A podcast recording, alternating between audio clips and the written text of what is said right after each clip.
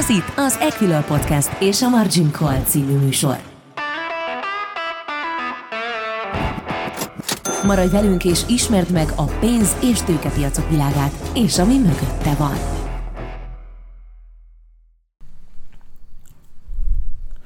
Üdvözlöm a hallgatókat, ez itt a Margin Call legújabb adása. A mai beszélgető társam Varga Zoltán, az Equilor senior elemzője. Én Józsa Bence vagyok, az Equilor elemzője. Szia Zoli! Szia, üdvözlöm a kedves hallgatókat! Hát a mai beszélgetésünk apropója az a tegnapi Magyar Nemzeti Bank Monetáris Tanácsának a kamat döntőülése volt, azt fogjuk kibeszélni az adás első felében. Az adást a augusztus 31-én rögzítjük kora délután. Egyrészt több intézkedés is bejelentett az MNB, szerintem azt hagyjuk ki, hogy most 100 bázispontos kamatemelés volt, nagyjából erre számított a, a konszenzus is, itt nem volt nagy meglepetés. Inkább, inkább az volt a meglepetés, hogy több likviditás szűkítő intézkedést, intézkedést is bejelentett a, a, az MNB.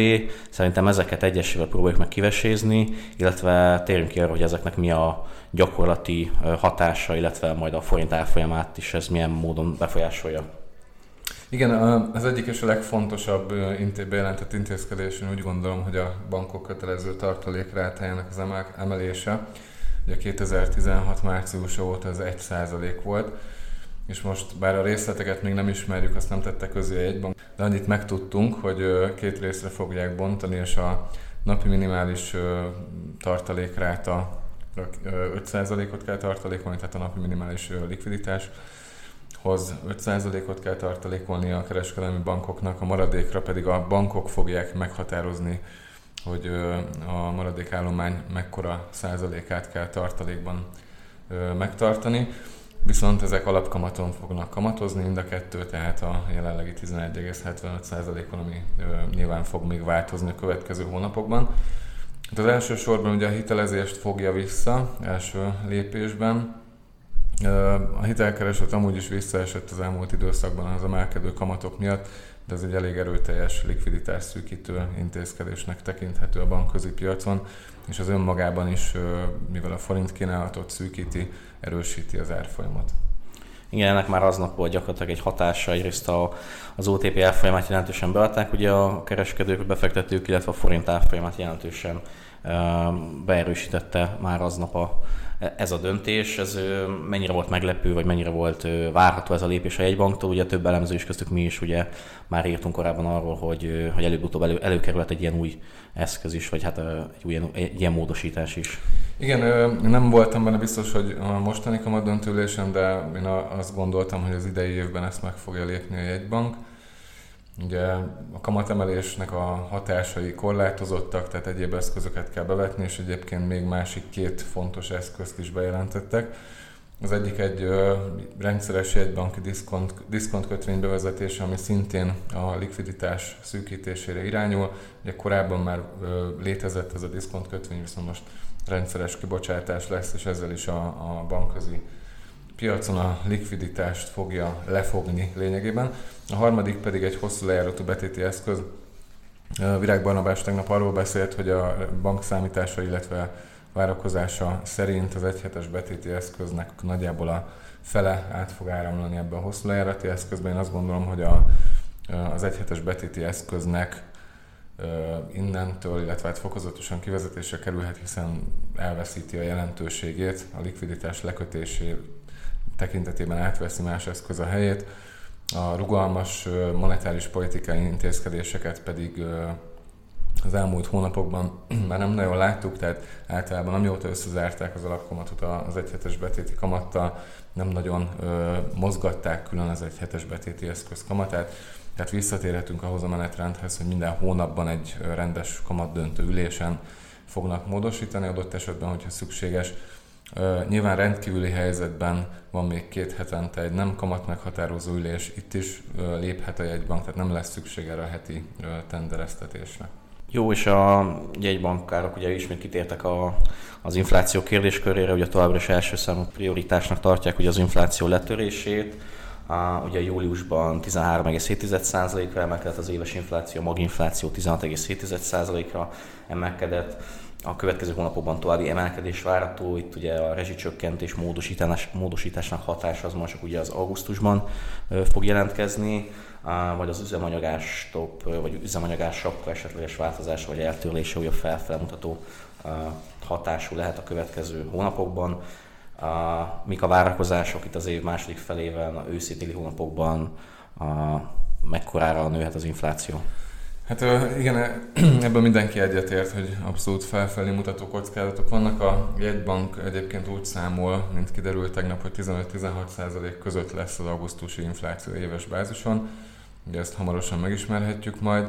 Én azt gondolom, hogy az őszi-téli hónapok valamelyikében át fogjuk lépni sajnos a 20%-os éves inflációt is. Ugye a rezsicsökkentés módosítása az nagyjából olyan 3%-ot tehet hozzá az inflációhoz egy éven keresztül, ugye jövő júliusig. Hogyha októberben módosítják az üzemanyagás sapkát, vagy esetleg teljesen eltörlik, az is még nyilván az aktuális piaci ártól függően hozzáadhat akár másfél százalékot is a teljes inflációhoz, és még nem beszéltünk ugye az élelmiszerás top hatásáról, bár rendkívül kevés terméket érint, de ugye pont most olvastam, hogy a, az étolaj, hogyha most bevezetnék a piaci árat, akkor 1400 forintra emelkedni, és mivel ezek mind benne vannak az inflációs kosárban, természetesen ezek az alapvető élelmiszerek, még ez is meg fogja dobni a mutatót.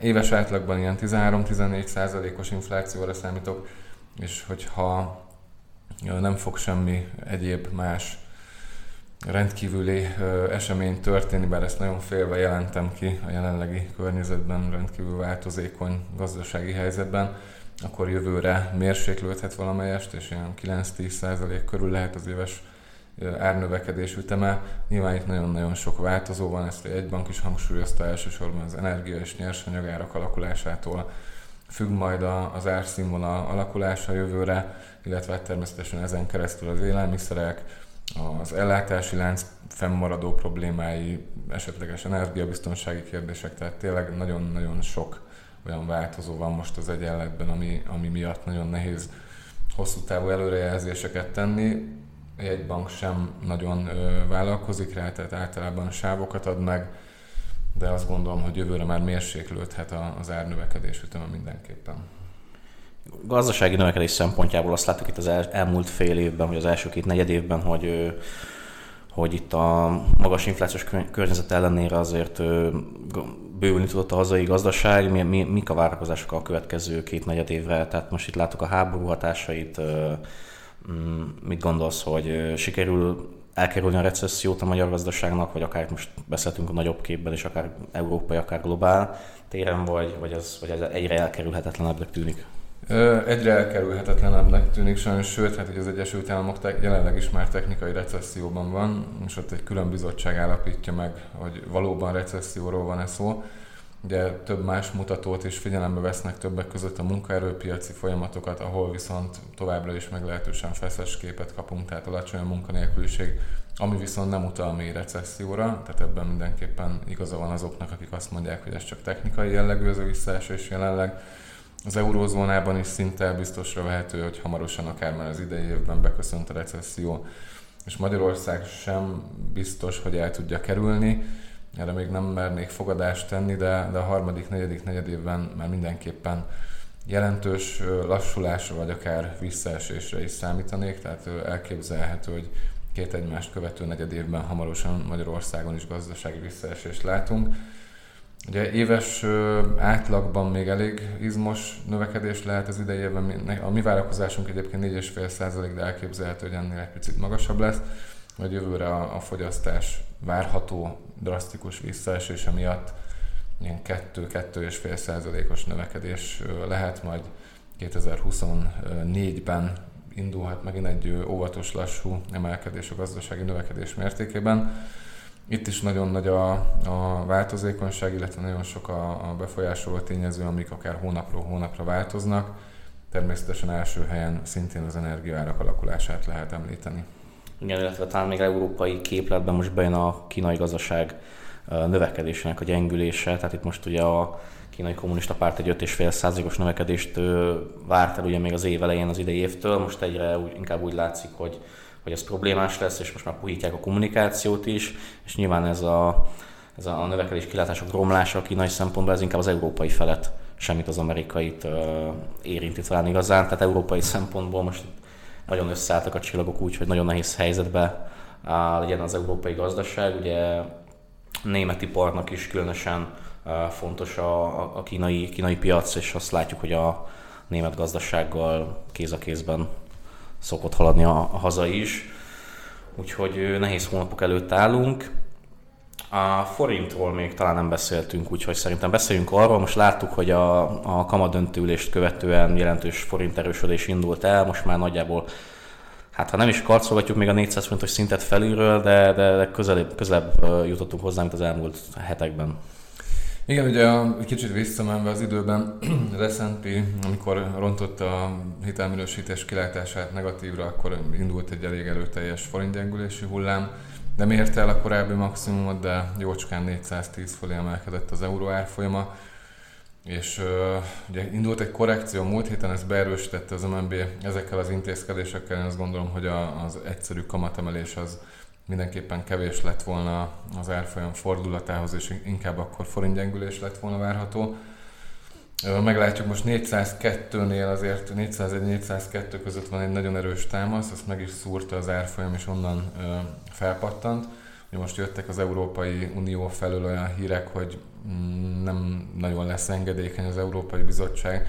Egyébként ez egy nagyon fontos dátum lesz majd szeptemberben. Egyrészt ugye 20-a környékén kell válaszolni az Európai Bizottságnak hivatalosan a magyar kormány levelére, de 14-én von der Leyen fog egy ö, értékelést tartani, ahol ugye a magyar jogállamisági eljárásról is beszélni fog, és valószínűsíthetően akkor már el fogja mondani az Európai Bizottság döntését is. Úgyhogy a következő két hétben viszonylagos nyugalom lehet a forint piacán, hogyha szivárognak erről információk előre, akkor az nagyon nagy mozgásokat fog okozni, és szeptember közepén indulhat majd egy elég erőteljes mozgás, amikor nyilván attól függően, hogy az Európai Bizottság hogy dönt, hogyha elutasító vagy további feltételekhez köti, esetleg további egyeztetéseket lát szükségesnek, és eltolódik a kifizetés szinte biztosra vehetően 2023-ra, akkor ismét egy drasztikus forint gyengülés indulhat.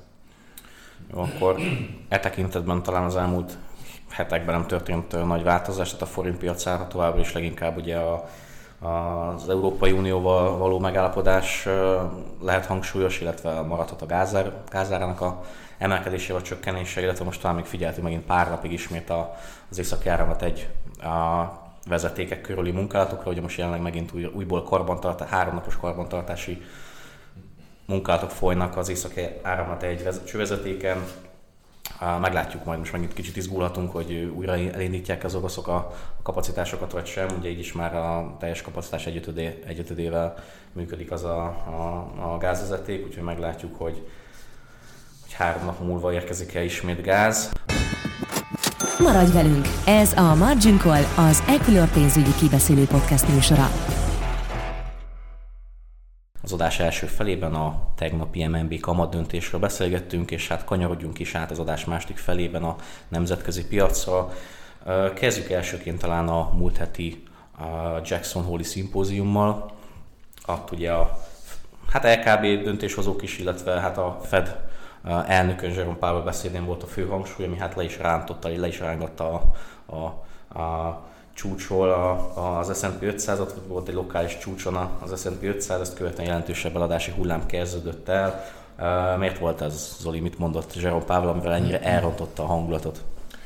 Én azt gondolom, hogy ugye a legutóbbi kamat ülésen volt egy olyan utalás részéről, amit picit most már utólag persze könnyen elmondható, hogy félreértelmeztek a befektetők. Egyébként én is azt gondoltam, hogy az akkori üzenet egy picit puhuló álláspontot jelent, azonban ezt megcáfolta múlt pénteken az amerikai egybankelnök, tehát továbbra is ö, elég masszív kamatemelési ciklust vetített előre, és nagyon hosszú és fájdalmasnak nevezte ezt az időszakot, amíg az inflációt sikerül majd érdemben visszafogni és letörni, és ezzel elérni a jegybanka céljait, és ezzel kvázi most sokkolta a befektetőket. Amit láttunk a részvénypiacokon emelkedést az elmúlt hónapokban, azt gondoltuk róla legtöbben, hogy egy medvepiaci ralliról van szó, ez így is lett. Tehát egy, a, részvénypiaci befektetők egy picit túláraszták a, az optimizmust, ha lehet így fogalmazni. Hát nagyon vásárolni akartak már, ugye, hát sokszor látunk hogy a medvepiacon, hogy nem minden nap folyamatosan esés látunk, hanem vannak benne különböző rallik. Egy ilyet láttuk most idén nyár végén, és a befektetők már vásárolni szerettek volna, próbáltak, próbáltak minden a pozitívumot látni, ugye volt arról is szó, hogy itt már az amerikai infláció tetőzött, vagy tetőzhetett, az is egy újabb, újabb pozitív szentimentet generált, és hát uh, Jerome Powell végül letörte itt a, a, ezt az optimista szentimentet, vagy felfogást. Igen, de azt még érdemes hozzátenni, hogy ugye szeptember 21-én jön majd a következő kamat döntőlés, és még nincs kőbevésve, hogy valóban 75 bázispontos kamatemelést fognak végrehajtani, hiszen addigra még megérkezik az augusztusi amerikai inflációs adat is, illetve hát még természetesen munkaerőpiaci adatok is érkeznek, ami lényeges lehet ebből a szempontból. És én azt gondolom, hogy ha, ha további csökkenés lesz az inflációban esetleg, akkor elképzelhető, hogy csak 50 bázispontot fog emelni a Fed és ha addig tart a részvénypiacon a pessimizmus a legutóbbi üzenetek miatt esetleg, akkor viszont az egy emelkedés generálhat majd szeptember végén. Úgyhogy ez mindenképpen izgalmas lehet. Amit tudunk egyelőre az augusztusi adatokból, az, és viszonylag könnyen hozzáférhető az amerikai üzemanyagárak alakulása, itt viszont az elmúlt hetekben csökkenés volt látható, tehát ez alátámasztaná azt, hogy, hogy ha nem is komoly infláció csökkenés lehet, de talán a tetőzés egyelőre megvolt, tehát még ez nincs eldöntve ez a kérdés szerintem. Viszont több jegybankár is megszólalt az volt az Egyesült Államokban, és mindenki egyértelműen megerősítette Jerome Powell nyilatkozatát. Tehát további szigorú, masszív kamatemelésre van szükség, ahhoz, hogy az inflációt le tudják törni többek között. Neil Kashkari azt mondta, hogy megnyugodott, amikor látta a részvénypiaci reakciókat, Powell beszédét követően, hogy komoly eladási hullámmal reagáltak a befektetők, hiszen ez azt jelentette, hogy átment a legfőbb üzenet. És egyébként tegnap John Williams is úgy nyilatkozott, hogy magasra kell emelni a kamatokat, és magas szinten kell tartani hosszú ideig ahhoz, hogy, hogy sikerüljön kezelni a jelenlegi inflációs nyomást. És itt akkor szerintem érdemes megállni egy picit, hogy mekkora lehet ez a magas szint Ugye most itt többen vitatkoznak róla, hogy a semleges kamatszintet elérte már a Fed esetleg, vagy jóval magasabbra lenne az tehető. Ugye a semleges kamatszint jelenti azt, hogy nem stimulálja, de nem is fogja vissza a gazdaságot a jegybank monetáris politikai eszközökkel. És a legtöbb jegybankár úgy nyilatkozik, hogy olyan 3,75-4% között lehet év végére a, a a, az alapkamat az Egyesült Államokban és a határidős árazások is ezt mutatják, tehát jelenleg most inkább 75 bázispontot várnak a befektetők, és évvégéig még további 50-75 bázispontot, ezzel már mindenképpen én azt gondolom, hogy a semleges kamat szint felett lenne picivel az amerikai kamat. És még egy megjegyzés volt Williams-től, ami érdekes, hogy pozitív kamatot kell mindenképpen elérni. Mielőtt még megijednénk, itt nem a CPI-ról van szó, ami igen magas az Egyesült Államokban is, hanem az úgynevezett PCI magárindexet nézi a Fed, és az 4,6 tehát ez azt jelenti, hogy 5% közelében lenne az az optimális kamatszint, ahol, ahol már sikerülne megfogni az inflációt, az pedig jövő év első felében elérhető lehet. Aha, tehát akkor Williams igazából azt mondja, hogy pozitív reál kamatra lehet itt szükséges, hogy akkor ezt következő első felében el tudja érni az amerikai jegybank, hát ezt kíváncsian várjuk majd.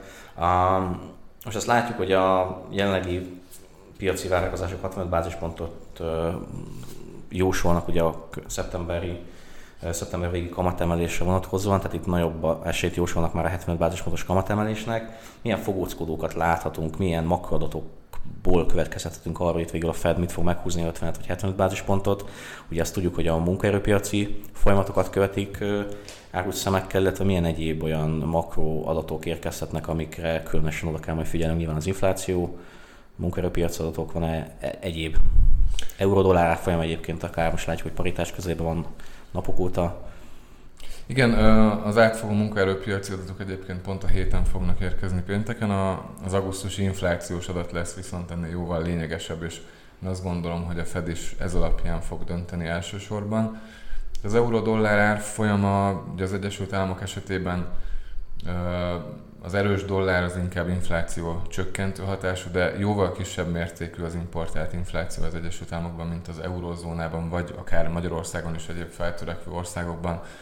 Hiszen a legtöbb alapvető nyersanyagból, ami lényeges, hogy az energiahordozókból önellátó az Egyesült Államok, tehát és mivel dollárban vannak ezek elszámolva, tehát nincsen importált inflációs hatás, az eurozóna esetében természetesen van, és akkor szerintem térjünk is át az LKB-ra.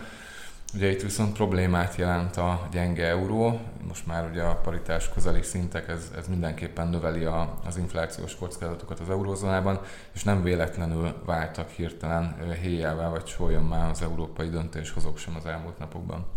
Igen, azt látjuk, hogy sokkal nehezebb helyzetben van talán az európai a központi bank, mint a, mint a Fed. Hogy itt is a határidős árazásokból indulunk, itt jelenleg 59 bázispontot mutatnak, tehát itt egyelőre még több, több, többen gondolják azt, hogy 50 bázispontos lesz a, a kamatemelés itt a jövő csütörtöki kamadöntülésen. Évvégig tovább egy százalékos kamatemelés várható, így évvégére igazából 2 százalék körül lehet az alapkamat.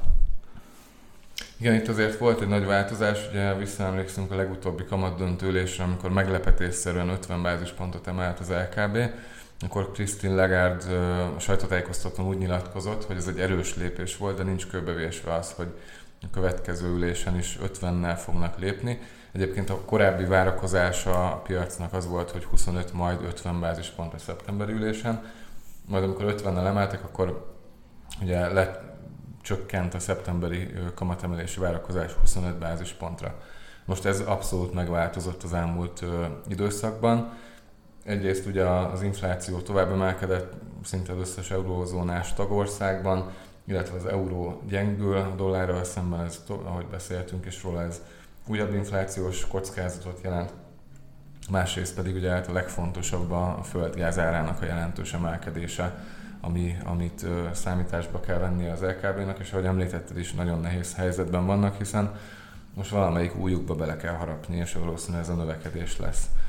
Ugye hiába vannak óriási lefelé mutató növekedési, sőt recessziós kockázatok, reális recessziós kockázatok az eurózónában, fel kell gyorsítani a kamatemelési ciklust. Ha ezt nem teszik meg, akkor 0,90 lesz az euró-dollár, és el fog szállni az infláció, amit utána nagyon-nagyon nehéz lesz megfogni. Úgyhogy fel kell vállalni ezeket a növekedési áldozatokat a következő negyedévekben az eurózónában. Korábban ettől olckodott az LKB, most lépniük kell. Igen, és látjuk ugye, hogy mindig kicsit le van maradva, hogy az LKB a, az amerikai egybanki döntéshozóktól, most lehet akkor elindul egy ilyen verseny, hogy ki fog minél gyorsabb, minél hamarabb kamatot emelni, nagyobb ütemben letörni az inflációt, vagy eltörni az infláció gerincét, ahogy ugye itt a, a Jacksonville szimpóziumon is hallottuk ismét az idézetet. A, szerintem ennyit akartunk a mai nap megosztani a kedves hallgatókkal. Köszönjük a figyelmet, és leg, legközelebb talán két hét múlva csütörtökön jelentkezünk. Köszönjük a figyelmet! Ez volt a Margin Call, az Equilor pénzügyi kibeszélő podcast műsora. Ha tetszett az adás, iratkozz fel követőink közé, vagy honlapunkon hírlevelünkre, hogy elsőként értesülhess a legizgalmasabb tőzsdei sztorikról. A műsorban elhangzott információk marketing közleménynek minősülnek, és nem a befektetési elemzés függetlenségének előmozdítását célozza. Az elhangzottak tájékoztató jelleggel bírnak, a megszólalók adott időpontban fennálló véleményét tükrözik, nem minősül bármely pénzügyi eszköz jegyzésére, vásárlására vagy eladására történő felhívásnak, befektetési tanácsadásának, továbbá befektetési döntések alapjául sem szolgálhat. Az elhangzottak nem tekinthetők szerződéskötésre vagy kötelezettségvállalásra történő ösztönzésként, azok kizárólag saját felelősségre használhatóak fel. Részletes tájékoztatóért keresse fel honlapunkat www.ekilör.hu